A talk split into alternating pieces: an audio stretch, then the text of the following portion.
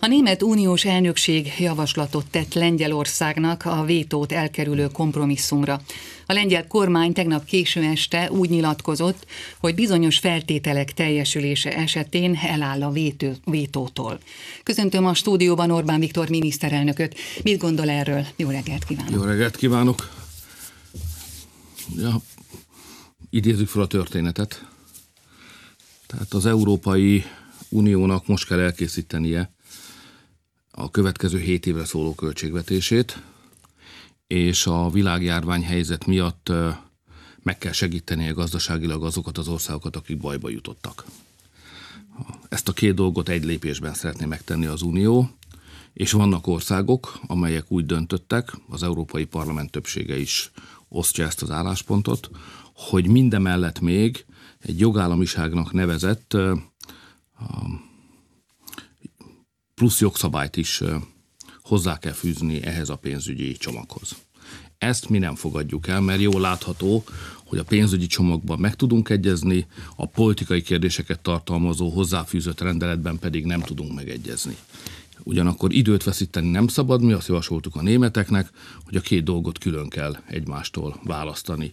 Minden nehézség nélkül el tudjuk fogadni gyorsan a költségvetést és a gazdasági helyreállítási alapot, és a politikai vitákat eredményező rendeletet, amit jogállamisági rendeletnek hívnak, azt pedig tegyük félre és vitassuk meg később, mert nem tudjuk azt lefolytatni, és most sem tudunk arról megegyezni olyan gyorsan, mint amilyen gyorsan szükség lenne a bajba jutott országoknak, akik között egyébként nincs ott Magyarország, a gyors pénzügyi segítségre. Ez a mi javaslatunk.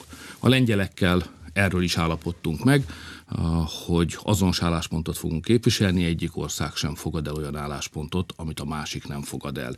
Nekünk ez a megoldás, amit ön említett, hogy valami nyilatkozatot hozzáfűznek, mint a tacepóra rajszöggel föltűznek egy valami kis emlékeztetőt, ez nem fog menni, tehát a Magyarország ragaszkodik ahhoz, hogy a két dolgot külön kell választani. Na de akkor mi lesz a magyar-lengyel megállapodással? Ön úgy fogalmazott, hogy Magyarország nem fogad el olyan megállapodást, amely Lengyelország számára nem elfogadható. Igen, és ugyanezt vállalták a lengyelek is. Ez tehát akkor vissza, ők sem fogják elfogadni. Ez oda vissza van, tehát erő, ez úgy történt, hogy kiadtunk egy közös nyilatkozatot, lengyel-magyar közös kormány nyilatkozatot, és azt mind a két miniszterelnök aláírta azért azt mondta itt a, napokban Weber úr, ugye, aki a frakció vezetője az Európai Parlamentben a néppártnak, hogy itt pont ők azért szeretnék ezt hozzátenni, hogy ez ne legyen politikai kérdés, és az EP tulajdonképpen, tehát a parlament ne is tudjon ebbe beleszólni, legyen ez a bizottsághoz delegálva, és hogy hogyha valakinek ellenvéleménye van, akkor az Európai Bíróságon meg lehet támadni. Persze beszél mindenki mindenfajta szamárságot, ez Weber úrra is eh, igaz.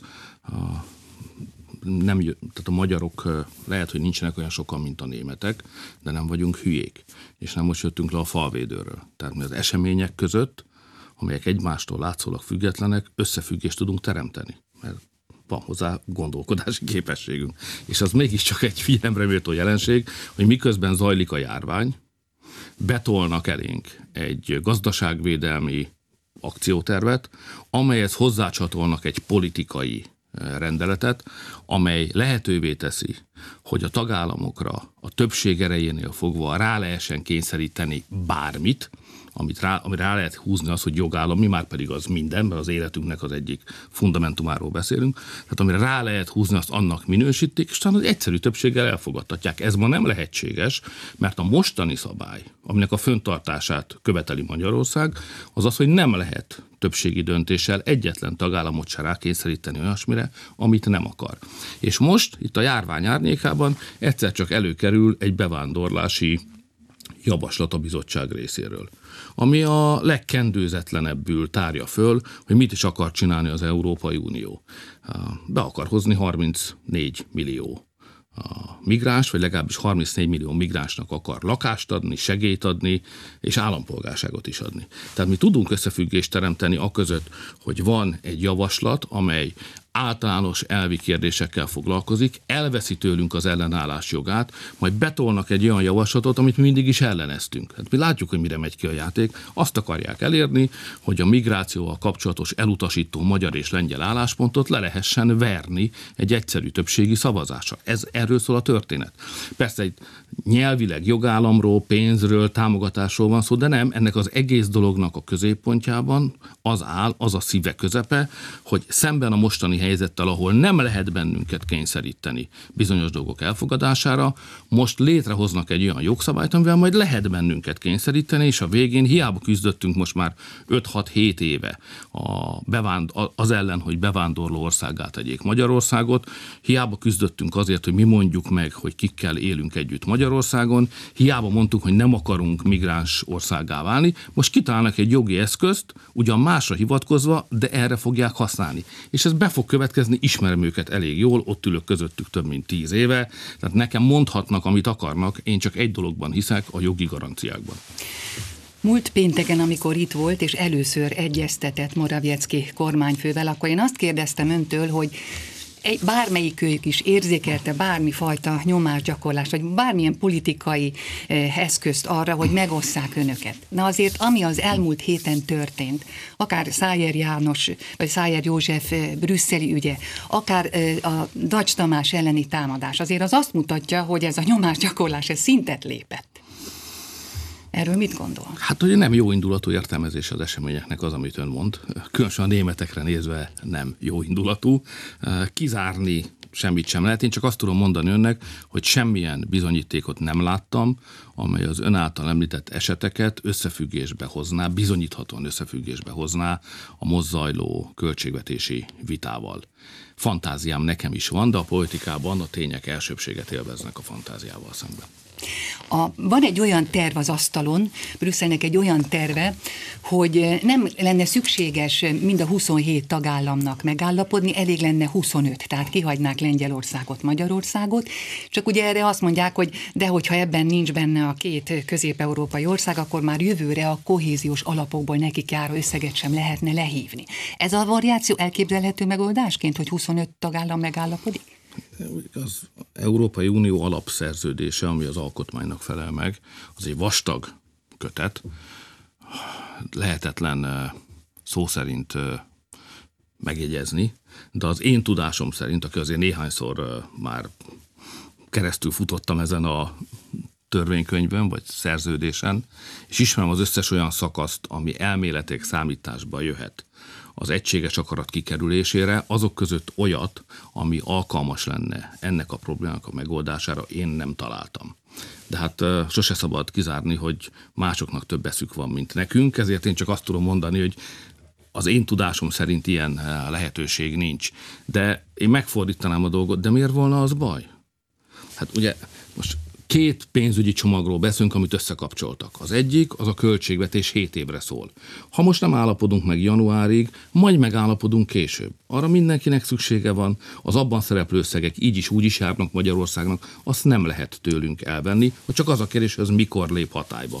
A szabály az, hogy ha nem tud január 1-én hatályba lépni, akkor az előző év 1.12-ének a logikája szerint kell haladni, mert 12 hónapból áll egy év, tehát havi folyósítással működik az unió. Itt semmi probléma nincs, nem kényelmes ugyan, de ezt az élet megoldja, ott pénzt Magyarország nem veszít. A másik dolog, amiről ön beszél, ez a korábban új generációs pénzügyi alapnak hívták, most helyreállítási alapnak hívják, ez egy másik dolog. Itt arról van szó, hogy közösen veszünk föl hitelt. Ha tehetném, és az én szavam döntene, akkor Magyarország ebben nem venne részt? Ugyanis én nem akarok magunk között lemondani, és szerintem Magyarország sem teszi jól, ha közösen akar fölvenni hitelt Görögországgal, Olaszországgal, meg olyan országokkal, amelyeknek az államadósága az éves teljesítményüknek a 150, 180, 190 százalékán van. Mert közösen fogjuk fölvenni azt a hitelt, közösen is fizetjük vissza. És aki nem tudja visszafizetni, és erre már volt egy-két ország esetében példa, azok helyett azoknak kell visszafizetni, akik képesek fizetni. Mi mindig fizetünk, mi mindig minden adósságot visszafizetünk, tehát biztosak lehetnek abban, hogy ha más kidől mellőlünk, akkor mi helyt fogunk állni. Erre kötelez majd bennünket a közös hitelfelvétel. Én megmondom őszintén, nem örülök annak, hogy Magyarországnak, Magyarország ebben részt vesz. Akkor az a kérdés, hogyha nem örülünk neki, akkor miért veszünk benne részt, ugye? Azért veszünk benne részt, mert ha nem közösen csináljuk ezt, akkor a bajba jutott országok, akiknek az államadósága az egekben van, az gazdasági összeomlás szélére sodródik. Ezért mi szívességet teszünk azzal, hogy hajlandóak vagyunk részt venni ebben a 27-ekre kitalált helyreállítási kölcsönfölvételre épülő alapban. Ez Magyarország részéről egy szolidaritási gesztus, ez nem érdeke Magyarországnak. Sokkal közelebb van az érdekünk ebből a szempontból az osztrákokhoz, a hollandokhoz, és sorolhatnám tovább. De mi annak ellenére, hogy a rövid távú érdekeink ezt nem igazolják, azt gondoljuk, hogy jó, hát vállaljuk közösen ezt a kockázatot, hogy meg tudjuk menteni gazdaságilag Európát. De ezt úgy beállítani, hogy ebből kimaradni, az probléma Magyarország számára, az butaság. Ön hogy látja, jövő héten tizedikén lesz megegyezés, és azt elfelejtettem még megkérdezni, hogy a lengyelek kaptak egy javaslatot a német elnökségtől, Magyarország kapott bármifajta javaslatot a kompromisszumra? mindenki ismételgeti az álláspontját, azt nem nevezem ajánlatnak, hogyha jól ismert álláspontot hol telefonon, hol személyesen, hol videokonferencián megismételjük. Magyarország álláspontja világos. Politikai kérdéseket nem lehet összekötni gazdasági kérdésekkel, tehát a helyreállítási alapot és a költségvetést le kell választani a jogállamiság nevet viselő politikai kritériumokat tartalmazó rendeletről.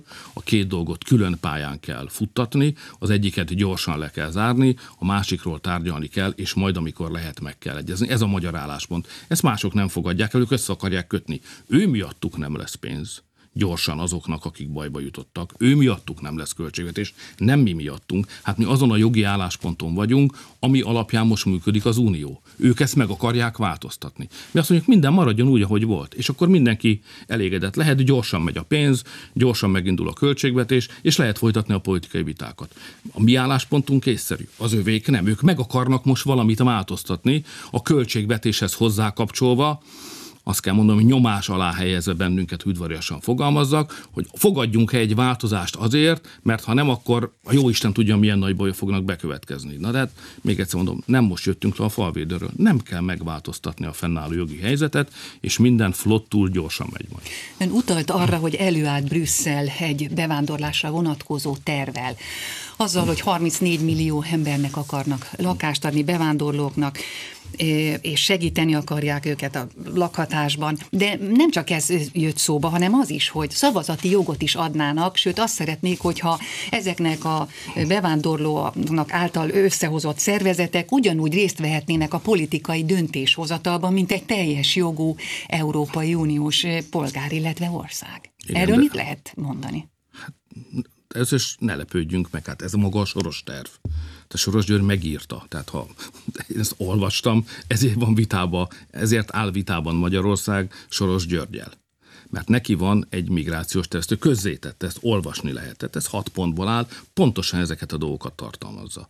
Hogy be kell hozni a migránsokat, a lakást kell nekik, 34 millió embernek akarnak lakást adni, utána, miután ezek az emberek általában nem dolgoznak, szociális segélyt kell nekik adni, és utána pedig meg kell nekik adni a szavazati jogot. Kire fognak szavazni? Hát arra, aki behozta őket. Ki Egy hozza be őket? Nem? Ki hozza be őket? A baloldali kormányok. Ha majd többen lesznek, akkor persze majd, és a biológia törvényei szerint, meg a matematika szabályai szerint az ő arányuk nő, a nem migráns őslakósoké pedig csökken, majd amikor elég sokan lesznek, akkor majd persze nem szorulnak a baloldali pártokra, akkor majd saját politikai szervezeteik lesznek, de idáig nem látnak előre. De van már muszlim párt. Igen, de azon most még kicsik, nem jelentős. Ugye, most egy másik beszélgetés, és nem akarom fölenni a műsoridőnket, de egyszer arról is érdemes beszélni, hogy hol van a politikai döntéshozók horizontja. Tehát milyen időtávra terveznek, mennyire látnak előre. És a mi szakmánknak, a szabad így fogalmazom, az államvezetésnek van egy olyan kellemetlen fejleménye az elmúlt másfél-két évtizedben, ezt közelről látom, magam is tapasztalom, hogy a politikai beszéd, a kommunikáció, az emberekhez való beszéd és az ebből fakadó politikai gondolkodásnak az időtávja egyre rövidebb. Korábban az volt, hogy a voltak hosszabb távú vagy középtávú programok. Ma a politikában alig beszélünk közép és hosszú távú programokról. Ehelyett bejött először, hogy akkor címoldalon mi lesz majd másnap az újságban. Aztán most már újság sincsen, most már az a kérdés, hogy egy órán belül uh, mi lesz az online felületeken, ki mit mondott és arra hogyan reagál. És ez beszűkíti a gondolkodásból. Most is itt egy migrációs vita, arról nem hallok egyetlen véleményt, csak akkor 10-20 év múlva milyen arányban lesznek majd más kultúrából és civilizációból jövő migránsok egy országban, és mennyi lesz az őslakosoknak az aránya. És ebből mi következik a politikára nézve. Az biztos, hogyha 34 millió embernek a baloldaliak Európában szavazati jogot adnak, akkor hosszú időn keresztül számíthatnak arra, hogy az ő szavazatukat majd és támogatásukat élvezik. Hát a magyar baloldal is ezen töri a fejét, hát ne árjunk zsákmacskát, ne, ne csak a nyugatról beszéljünk, hanem magunkról is. Tehát a magyar baloldal abban töri a fejét, hogy a soros tervet Magyarországon is végrehajtják, nagy európai zászlók alatt, hiszen ezt csinálja Németország, Franciaország és így tovább. Ide is bejönnek a migránsok, mi ellen fogunk állni, mert mi magyarok vagyunk, meg keresztények, ők meg meg fogják adni a terveik szerint az állampolgárságot az ide bejött migránsoknak, eljön a választás, baloldalra fognak szavazni, és a baloldal nyer. De az ország veszít történelmi távlatban is veszít. Ezért állok ellent, ezért mondom a mi híveinknek, a a jobb oldalnak, ezért mondom a keresztény nemzeti közösséghez tartozóknak, egyáltalán mindenkinek, akinek gyereke van, és a saját életén túl is tud gondolkodni, mert a mi életünk majd véget ér, kinek mikor, de belátható időpontban ez be fog következni, de utána vannak gyerekeink, meg unokáink, ezért beszélek sokat a gyerekesekhez, meg azokhoz, akiknek unokáik vannak, mert az ő felelősségérzetük, meg az időtávuk a szükségszerűen hosszú. És ők tudnak, és az élet rá is viszi őket, hogy hosszú távon gondolkodjanak, hogy ne engedjék, hogy Magyarországot átalakítsák. Se Brüsszelnek ne engedjék, se a magyar baloldalnak vírus és vakcina. Ugye hallunk arról, hogy Moszkvában elkezdik a tömeges oltást, hallunk arról, hogy Nagy-Britanniában úgy tervezik, hogy a hónap végén, december végén eh, elkezdhetik a, a tömeges oltást, és az is eh, most egy friss információ, hogy a Pfizernek a, a vakcinája az először Amerikába fog menni, tehát hónapokat kell erre Európának várnia. Mi hogyan számítunk, mivel számolunk? Ellentmondó híreink vannak arról, hogy mi lesz. Azt tudjuk, ami már megtörtént és itt kaptunk egy nagy pofont. Most nem Magyarországként kaptuk, hanem eh, mint Európa, mint Európai Unió. Igazából Brüsszelnek keverték le ezt a pofon, de akkor átrezek, hogy még én is érzem. Hát kilépett az Európai Unióból Nagy-Britannia. Brüsszel arról beszélt, hogy összeomlás, vége van Nagy-Britániának. Hát ennél rosszabb döntés még az életbe senki nem hozott, a briteknek végük van. Beesik egy világjárvány. Mi 27-en itt rendelgetünk, én várom a brüsszeli megrendelő lapokat, befizetem a pénzt, befizeti Magyarország a pénzt a különböző kutatásokba, hogy majd egyszer lesz vakcina. És akkor itt van a kilépett Nagy-Británia, aki ma reggeltől tömegesen olt. Egy olyan vakcinával olt, amit mi is megrendeltünk közösen Brüsszelbe. Hogy van ez? Most akkor most akkor a britek tényleg olyan rosszul jártak? Tehát, tehát az egész ügynek van egy a pandémián, tehát a járványon túlmutató kérdés. Most akkor ki az akcióképes? Aki benn maradt és Brüsszellel együtt van, vagy az, aki saját úton jár és saját megoldást keresett. A válasz az, aki kilépett, saját úton jár, saját megoldást keres, az hamarabb tudja megvédeni a polgárainak az egészségét, meg az életét, mint mi, akik benn maradtunk. Hát ez a valóság. Ez az érdemes szembenézni, miközben itt jogállamiságnak nevezett politikai vitákkal töltik az urak az időt, aközben ott, ahol leginkább szükség van politikusokra és döntésekre, az emberek életének a megvédése, egy járvány megfékezése, ott egész egyszerűen megelőznek bennünket azok, most a britek, akik kiléptek a, az unióból. Tehát ez egy nagy, nagy lecke ez, lesz mindig gondolkodni, és lesz miről beszélnünk majd a hamarosan esedékes Európai Uniós csúcson. Én azt mondom, hogy a járvány elleni védekezés és a vakcina nem politikai kérdés hanem az a feladat, hogy minél gyorsabban, minél megbízhatóbb vakcinákat tudjunk fölkínálni az embereknek. És ebben nem akadályozhat meg bennünket politikai megfontolás, ezért nekünk keleten is tárgyalni kell, meg nyugaton is. És nem akadályozhat meg bennünket gyógyszergyártó cégek, nagy multicégeknek az érdeke. Tehát nem tudom elfogadni, hogy az, az befolyásolja egy magyar ember életének a megmentését, hogy egy multinacionális cégek hogyan tárgyalnak Brüsszelbe, és ha nem jól, akkor, akkor napokkal később érkezik a vakcina, az alatt meghal naponta 150-200 ember. Tehát ez, ez nem gyerekség, amiről beszélünk. Itt emberéletekről van szó. Tehát mindent meg fogok tenni, és mindent meg fogunk tenni, hogy akárhonnan is, de vakcina Magyarországon a lehető leggyorsabban és legmegbízhatóbb módon legyen. Ezért is indítottuk le a regisztrációt. Egy honlapot nyitottunk, ott lehet regisztrálni. Talán fontos, hogy az emberek tudják, hogy a, amikor lesz vakcina, akkor az oltás nem a regisztráció sorrendjében fog történni.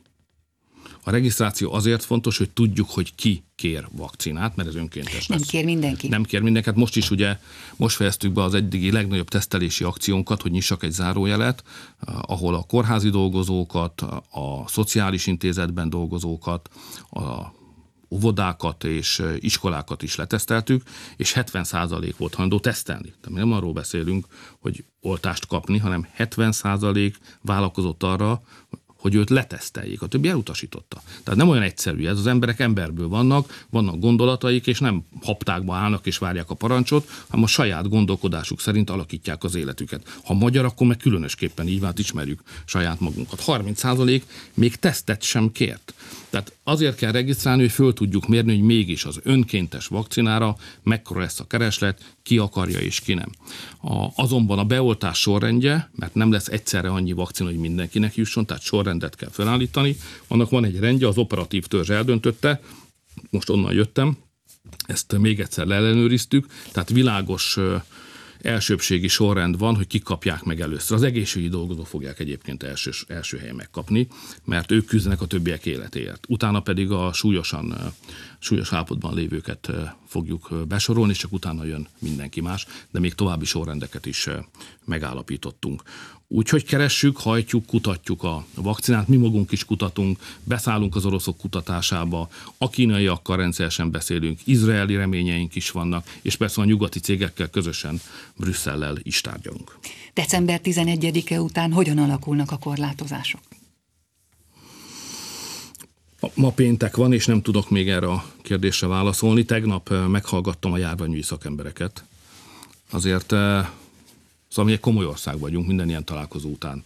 Ez megerősödik bennem, az a jó érzés, hogy komoly koponyák vannak ebben az országban, tehát eh, fantasztikus összefüggéseket tárnak föl, eh, fantasztikus adatsoraik vannak, mély elemzésekkel segítik a munkánkat, tehát hálás vagyok nekik, és az egész ország nevében a tudósainknak köszönettel tartozunk. Ma egy másik tudós csoport érkezik, ez, az, ez a Kásler miniszter úr körül működő egészségügyi tudományos tanács. Ez egy másik összetételű eh, tudósokból álló tudós orvosokból álló csapat. Most őket fogom meghallgatni, szombaton is lesz még két-három konzultációmot, már gazdasági embereket is meg akarok hallgatni. Vasárnap délután lesz egy megbeszélés, amely előkészíti a hétfő reggel 6 órakor esedékes operatív törzs ülését, és a hétfő reggel 6 órakor esedékes operatív törzs ülésén születnek meg a döntések arra, hogy mi lesz december 11 után, ideértve a karácsonyt és a januárt is. Azt szeretném világossá tenni, hogy az első megbeszélések alapján a, professzoraink, a tudósaink és az orvosaink mereven elleneznek mindenfajta nagyobb lélegzetű enyhítést. És végül Romániában december 6-án parlamenti választások lesznek. Ez azért is lehet érdekes és fontos a számunkra, mert azért emlékeztet bennünket egy december 5-ére, mégpedig 2004. december 5-ére, amikor a amikor volt egy népszavazás Magyarországon, és nagy sebet ejtettünk a határunkon túlélő magyarokon azzal az eredménnyel. Hát, Ön hogyan látja most? Ha már szóba hozta, akkor azért persze a rossz dolgok szembesülni kell, nem kell becsapni magunkat, de alábecsülni sem szabad. Tehát valóban december 4-én csorba esett a becsületen. Nem volt elég az igenek száma. Hát nézd, a baloldal, a baloldal azt mondta, hogy 23 millió román, tehát volt egy nagy baloldali, magyar ellenes, nemzetellenes kampány. Beszéljünk egyenesen. Ennek a maradványai megvannak, mert a baloldal vezető pártjának a politikájában ez még mindig föllehető. Tehát ők ellenségesek a határon túli magyarokkal. Egy teljesen más koncepciót képviselnek. Mi a nemzetegyesítés és az összeműködés koncepcióját képviseljük, a baloldal pedig a leválasztás koncepcióját. Tehát ők a határon túlra rekett, a trianoni diktátum után a határon túra reket közösségeinket le akarják választani rólunk. Szerintük ők nem magyarok, hanem egy másik országnak a polgárai, vagy ha magyarok is, az kevésbé fontos, mint hogy egy másik ország polgárai. Ez a baloldalnak az álláspontja. Ez egy markáns különbség Magyarországon közöttünk, a jobb oldal és a baloldal között. Hát ők nyertek decemberben, 2004-ben, amikor nem volt elég az igenek száma. De az igenek száma azért több volt, mint a nemeké, és ez volt az, az erkölcsi arap, amire a tízes 2010-es választási győzelem után, ami ugye kétharmados támogatottságot hozott, amiért örökre hálás vagyok a magyar választópolgároknak, ezt a csorbát kiköszöbölhettük. Ezt kiköszörültük.